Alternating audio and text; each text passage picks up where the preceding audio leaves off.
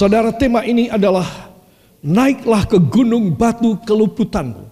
Saudara, naiklah ke gunung batu keluputan. Saudara, artinya kalau tidak naik ke sana, kita pasti kena. Ya, saudara, kenapa? Kena segala macam bencana, ya musibah, dan segala sesuatu yang tidak baik bisa terkena kepada kita. Saudara, dan teristimewa ketika kita meninggal dunia, kita tidak ada yang meluputkan.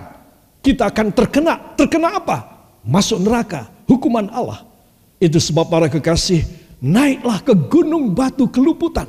Saudara, ya saya mendapat gambar yang indah ini. Ibu Gembala sudah menyiapkan sejak lama. Gunung batu dan di situ saudara dan Yesus, saya dan Yesus ada di sana.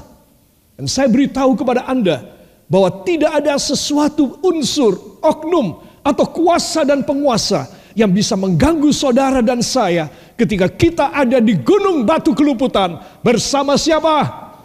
Bersama Yesus. Amin.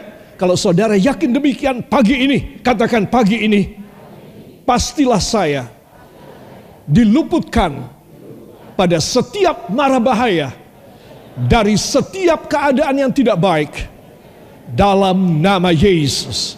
Amin. Para kekasih, saya ingin saudara memakai nada tinggi ya. Ayo semua berteriak bersama saya. Haleluya. Nah begitu ya, tadi saudara menirukan kata-kata saya nada rendah. ya, Saudara, puji Tuhan. Para kekasih mari perhatikan firman ini. Tuhan ingin supaya saya dan saudara ada di dalam satu kondisi yang seperti Daud. Katakan seperti Daud. Selalu diluputkan. Ya, saudara, ini kondisi yang istimewa Mari kan segera kita masuk dalam satu Samuel pasal yang ke-23, para kekasih. Dan kita akan membaca ayat yang agak panjang, yaitu ayat 14, kemudian 25 sampai 28. Saudara, apa judul dari perikop ini? Daud di padang gurun Sif. Ya saudara, dan apa yang terjadi? Ada mulai dari ayat 14 sampai dengan ayat 28. Dan ini dahsyat sekali ya. Mari kita akan baca ayat 14 lebih dahulu disambung 25 sampai 28 ya semua kiranya membaca. Satu, dua. Maka Daud tinggal di padang gurun di tempat-tempat perlindungan. Ia tinggal di pegunungan. Dan selama waktu itu Saul mencari dia, tetapi Allah tidak menyerahkan dia ke dalam tangannya. 25. Ketika Saul dengan orang-orangnya pergi mencari Daud, diberitahukanlah hal itu kepada Daud. Lalu pergilah ia ke gunung batu dan tinggal di padang gurun Maun. Saul mendengar hal itu lalu mengejar Daud di padang gurun Maun. Saul berjalan dari sisi gunung sebelah sini dan Daud dengan orang-orangnya dari sisi gunung sebelah sana. Daud cepat-cepat mengelakkan Saul, tetapi Saul dengan orang-orangnya sudah hampir mengepung Daud serta orang-orangnya untuk menangkap mereka. Ketika seorang suruhan datang kepada Saul dengan pesan, "Segeralah undur, sebab orang Filistin telah menyerbu negeri." Maka berhentilah Saul mengejar Daud dan pergi menghadapi orang Filistin Itulah sebabnya orang menyebut tempat itu gunung batu keluputan. Ulangi, itulah sebabnya orang menyebut tempat itu gunung batu keluputan. Amin. Para kekasih, apa yang kita baca di sini sudah tentu bukan suatu kebetulan.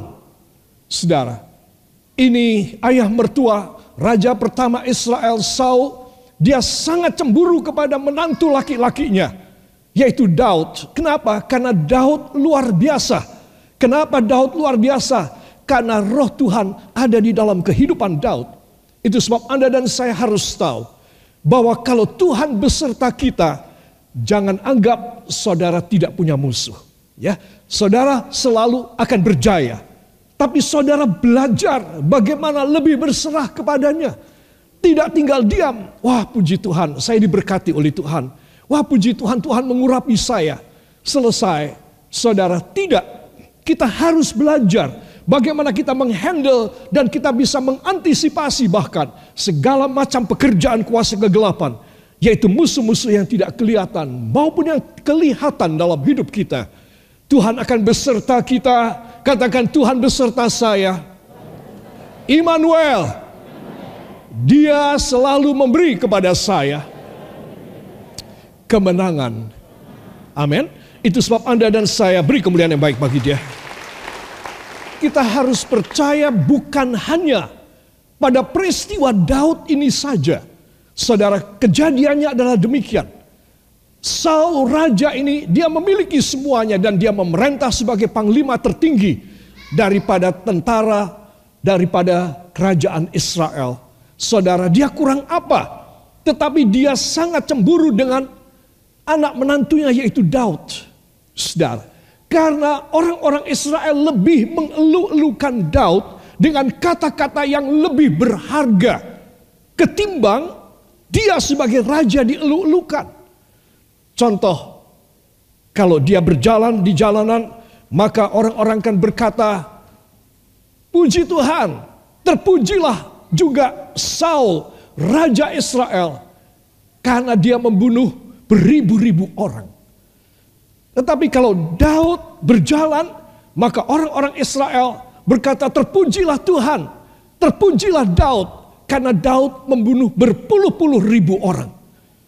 Jangan lupa, pada zaman dulu adalah peperangan itu keras, penumpahan darah, saudara.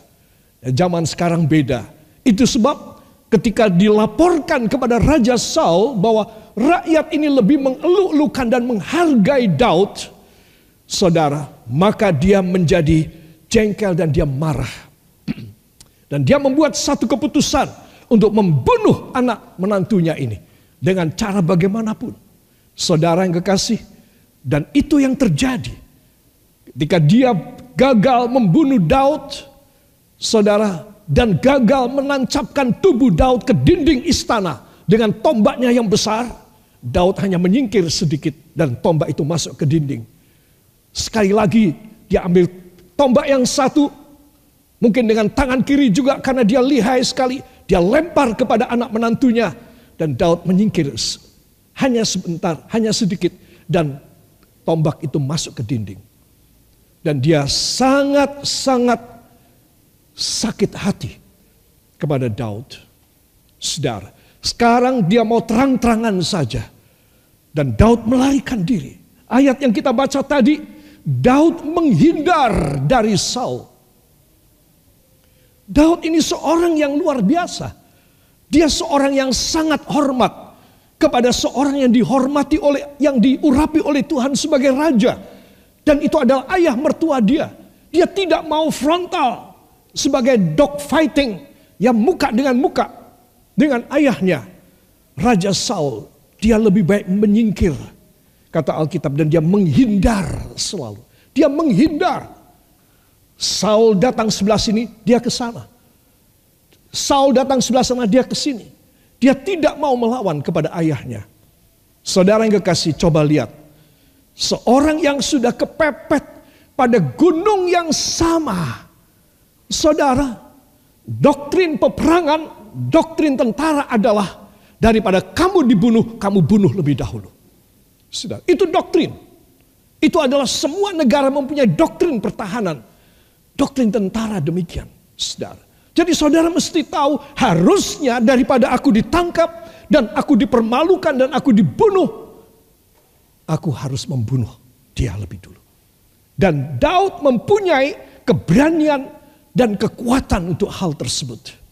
Saudara, beberapa kali dia mendapatkan ayah mertua yang mencari dia ini dalam keadaan tidur. Dua kali. Saudara, satu kali dalam keadaan tidur dan Daud datang dan memotong selimutnya dengan pisau dan dia ambil segitiga kain dan besok pagi dia berteriak di atas sebuah bukit Hai tentara-tentara, apa kerjamu? Raja yang agung ini tidak kamu jaga tadi malam. Lihat, ini selimut siapa? Saudara, Daud, uh, Saul dari dalam kemah raja ini sedang mencari Daud loh. Ini sedang operasi militer untuk membinasakan dan menangkap Daud. Raja terbangun, loh suara Daud. Dan dia keluar dari kemahnya dan dia melihat ayahku Baginda Raja. Pengawal-pengawalmu tidak menjaga engkau dengan baik. Aku memotong puncak selimut dari engkau ketika engkau tidur. Dan Saul melihat itu. Dan dia langsung sujud di tanah. Dan dia menangis, meraung dan dia berkata, Daud anakku, Daud anakku, engkau luar biasa. Ampunilah aku, aku telah berbuat jahat. Ayo pulang ke istana. Itu satu kali. Satu kali Daud dan orang-orangnya bersembunyi. Sekali lagi Alkitab mengatakan dia menghindar Bukan karena dia takut, tapi karena dia tidak mau melawan kepada Saul sebagai orang yang pernah diurapi oleh Allah. Dan Daud menyingkir di dalam sebuah goa yang besar bersama dengan ratusan pengikutnya di sana. Saudara, apa yang terjadi? Raja tiba-tiba mau buang air kecil. Dan dia mencari tempat dan prajuritnya berkata, "Di sini raja ada gua." Dan dia masuk dan dia kencing di sana. Saudara, persis dekat dengan Daud. Saudara, asisten ajudan daripada Daud berkata, biar aku menikam dia. Supaya tanganmu bersih. Aku yang akan membunuh raja demi kamu. Apa kata Daud? Oke, sana cepat. Kerjakan. Tidak.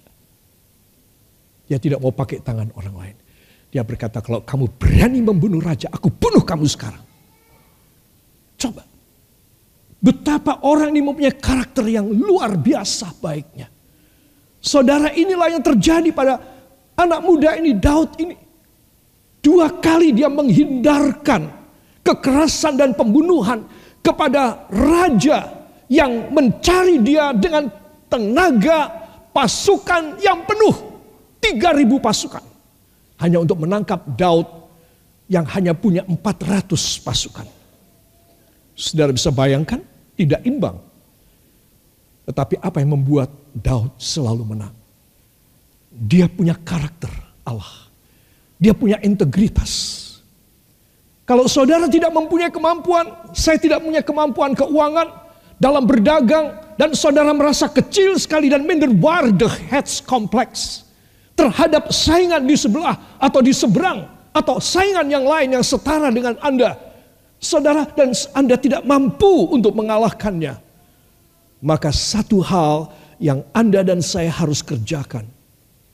Kita harus menggunakan karakter Kristus. Katakan karakter Kristus. Sifat Kristus. Dan integritas Allah. Saudara, dua hal inilah karakter dan integritas. Inilah yang membuat seorang yang lemah, seorang yang mengalah bisa menang. Saudara, saudara pikir apakah Tuhan tidak melihat ketika Daud tidak menjatuhkan tangan kepada orang yang memusuhi dia dan mau membunuh dia. Tuhan melihat, saudara. Katakan Tuhan melihat dan Tuhan mencatatnya. Jadi saudara mesti tahu bahwa apa yang kita tidak mampu atau tidak mau lakukan. Karena kita tahu bahwa aku tidak boleh, maka itu dicatat oleh Tuhan. Katakan luar biasa. Saya harus demikian. Jadi saudara inilah yang membuat Tuhan jatuh hati berulang kali kepada Abraham ini. Oh ya. Kepada siapa? Kepada Daud. Berulang kali jatuh hati para kekasih. Karena dia hatinya luar biasa. Aku mau menghindar saja, aku tidak mau. Bukan, saya katakan sekali lagi, bukan dia takut, bukan dia tidak mampu. Sudah terbukti dua kali dia bisa bunuh Saul. Anak buahnya yang akan membunuh. tangannya bersih. Tapi dia tidak mau. Karena dia tahu walaupun tanganku bersih, hatiku kotor. Jadi tidak boleh. Para kekasih perhatikan baik-baik. Itu sebab apa yang terjadi ketika Saul mengerahkan tentaranya mengejar dia penuh dan memojokkan dari sebelah sini katakan sebelah timur, saudara. Maka Daud dia menghindar sehingga terjadilah pusaran tentara saling mengejar, saling menghindar. Daud selalu menghindar, mereka menyerang, Daud menghindar. Satu kali ayat yang tadi kita baca, Daud hampir tertangkap. Hampir kena. Saudara, karena dengan 3000 tentara apa yang tidak bisa dilakukan? Ya, Saul bukan seorang jenderal yang bukan seorang ahli strategi. Dia bisa bagi dua, 1500 sini, 1500 sana. Dan terjadilah Daud kepepet. Saudara, apa yang terjadi ketika itu? Kejadiannya demikian. Tuhan mengirim orang Filistin ke Yerusalem. Dan mau menginvasi dan mau menaklukkan istana raja yang kosong seorang prajurit dari kerajaan yang menjaga istana lari mencari Raja Saul dan berkata, Bagida cepat pulang. Orang Filistin merebut negara kita. Saudara, tentara dari Saul itu sudah begini. Sudah menutup jalan. Dan Daud dan tentaranya di sini. Tapi Tuhan, katakan, tetapi Tuhan tidak terima. Saya bilang dan saya harus bilang Tuhan tidak terima. Bukan Tuhan secara kebetulan. Tidak ada kata kebetulan di hadapan Tuhan. Tuhan tidak terima dan dibuatlah orang Filistin. Kira-kira sejam sebelum ini sudah datang memasuki Yerusalem untuk mengalahkan Saul. Saudara, dan itu sebab Saul memerintahkan semua mundur. Kita akan berperang dengan Filistin di ibu kota. Semua tentara tarik mundur. Saudara, apa yang terjadi? Daud berkata, Tuhanlah batu, gunung batu keluputanku. Aku diluputkan dari Saul. Tidak ada satu anak panah yang di, lepaskan. Tidak ada satu pedang yang mencucurkan darah. Tidak ada. Semuanya tidak ada yang melawan kepada Saul. Tetapi Tuhan yang melawan kepada Saul. Kalau saudara dalam hidup sehari-hari mencari uang, bisnis dan lain sebagainya. Anak-anakku yang masih muda, engkau terlalu agresif, engkau terlalu emosional, engkau terlalu uh, mempunyai satu dorongan nafsu yang besar untuk maju, barangkali engkau akan memakai segala macam cara. Kalau engkau mulai memakai segala macam cara, Tuhan akan meninggalkan engkau. Itu sebab jangan menggunakan segala macam cara kekerasan. Kalau engkau mau selamat, satu, selamat. Dua, mau dibikin jaya dan dimuliakan. Saudara, jangan anggap semua perbuatan baik saudara, semua karakter yang baik yang kita kerjakan, jangan anggap Tuhan tidak mencatat dan tidak merekam. Dia mencatat dan dia merekam semua yang baik dan benar yang Anda dan saya kerjakan. Amin. Sebab Anda harus yakin dan percaya dalam hal ini. If anything mischief or something false in your life, then you want to counter it with the same system or with the same sign, God will not help you at all. But if you surrender to Him and you use the character integrity of Jesus Christ through the words of God, then God Himself will do something great. He will send His angels and He will counter back and He will overcome, overcome everything that is mischief before you, your enemies. Itu sebab Anda dan saya harus tahu, jangan memakai cara kita sendiri. Walaupun engkau berpeluang, engkau berkesempatan, saya ada kesempatan. Tidak, aku tidak mau. Saudara, hal itu adalah satu hal yang dinilai dan dicatat oleh Tuhan. Bukan cuma dicatat saja, dia merekam isi hati kita. Dia merekam semua jalan pikiran kita. Itu sebab Anda dan saya harus tahu kenapa Daud itu disebutkan seorang yang melekat di hati Allah. A man after the heart of God. Ini tidak sia-sia, ini tidak sembrono. Alkitab menuliskan ini adalah sesuatu yang dahsyat. Tidak banyak orang semacam ini. Saya belum mencapainya, saya harus mencapainya. Anda belum mencapainya, Anda harus mencapainya. Itu sebab seorang yang mempunyai karakter dan integritas ilahi dalam hidupnya, saudara, dia tidak akan bisa tergoda untuk menggunakan cara yang salah. Tidak. Itu sudah terbukti pada Daud. Pada kejadian-kejadian ini. Itu sebab Anda dan saya harus tahu. Tuhan akan bekerja dan membela bila kita benar. Katakan bila saya benar. Dengan sifat karakter Kristus memiliki integritas Kristus,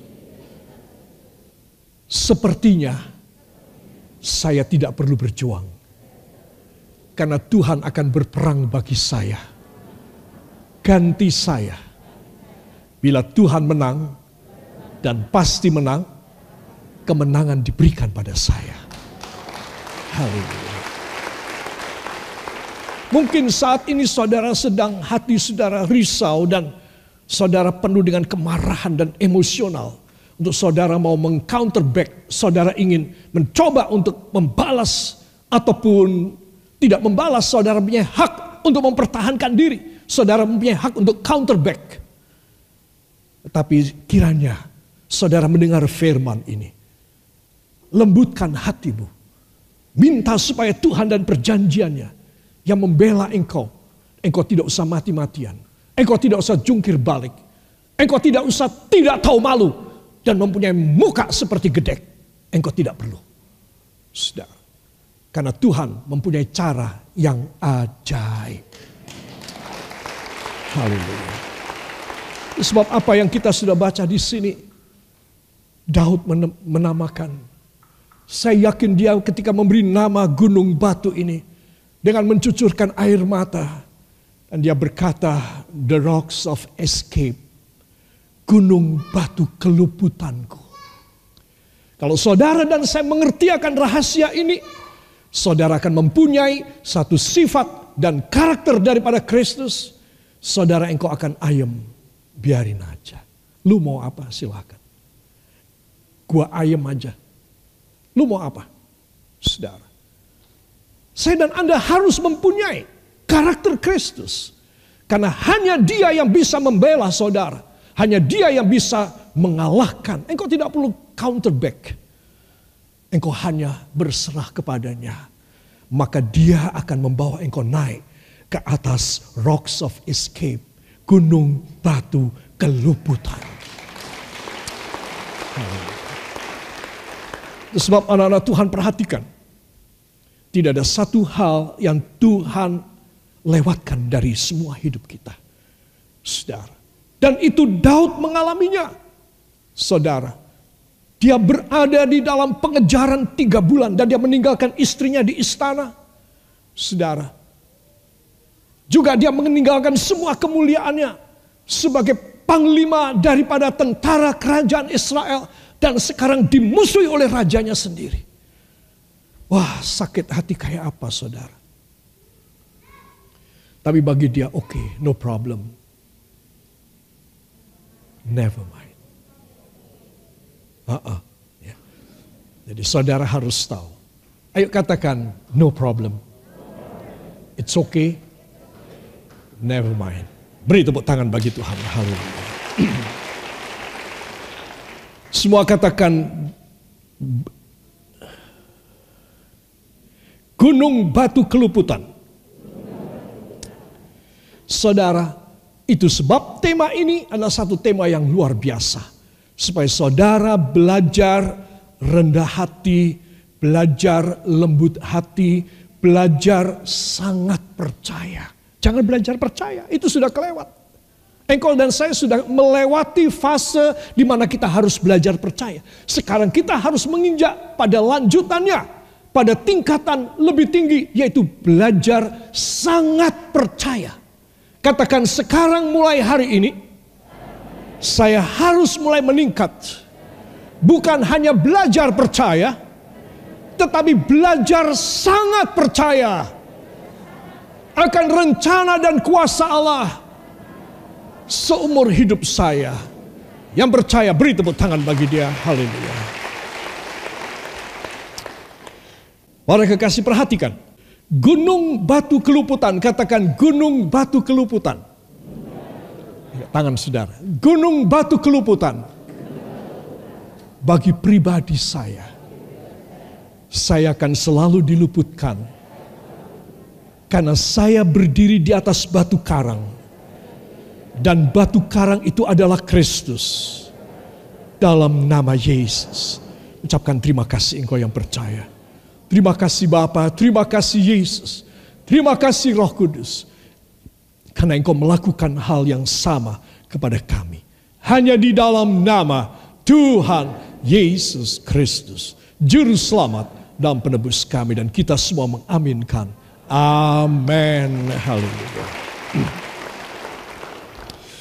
Para kekasih bila saudara melihat lukisan ini, saya suka sekali ya saudara.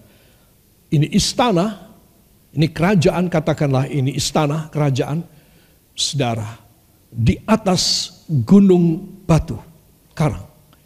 Saudara, dan kita melihat dia dibangun kira-kira jauh dari daratan untuk keamanan pada zaman dulu itu semua istana itu harus dilingkupi dengan danau atau dengan sungai itu pada zaman dahulu.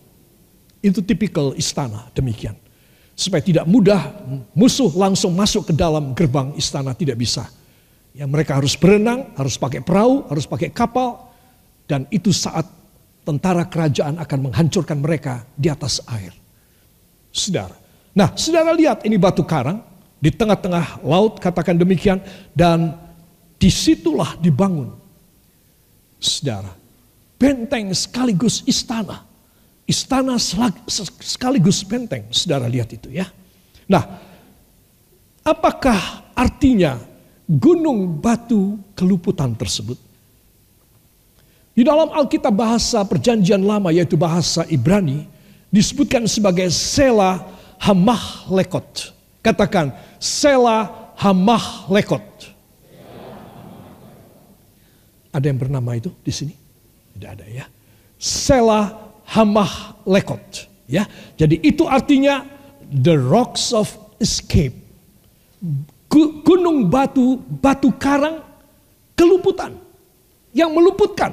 Sama seperti Daud tadi ya. 1 Samuel 23 ayat 28. Saudara yang kekasih. Nah, di sini saya ingin menunjukkan bahwa ini sesuai dengan apa yang digambarkan dalam lukisan ini. The rocks of escape, Sela Hamah Lekot ini adalah benteng pertahanan kita. Saudara, bila istana maka itu juga ada bentengnya. Saudara, dan itu akan boleh dibilang relatif aman. Very secure. Five stars sangat aman bintang lima.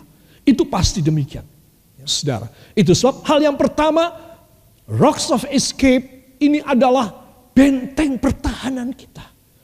Jadi kalau saya dan Anda berdiri dan kita ada di atas batu karang kita, siapa namanya? Tuhan Yesus Kristus, maka kita akan sangat aman dan kita akan sangat dijagai oleh benteng daripada Tuhan. Amin. Haleluya.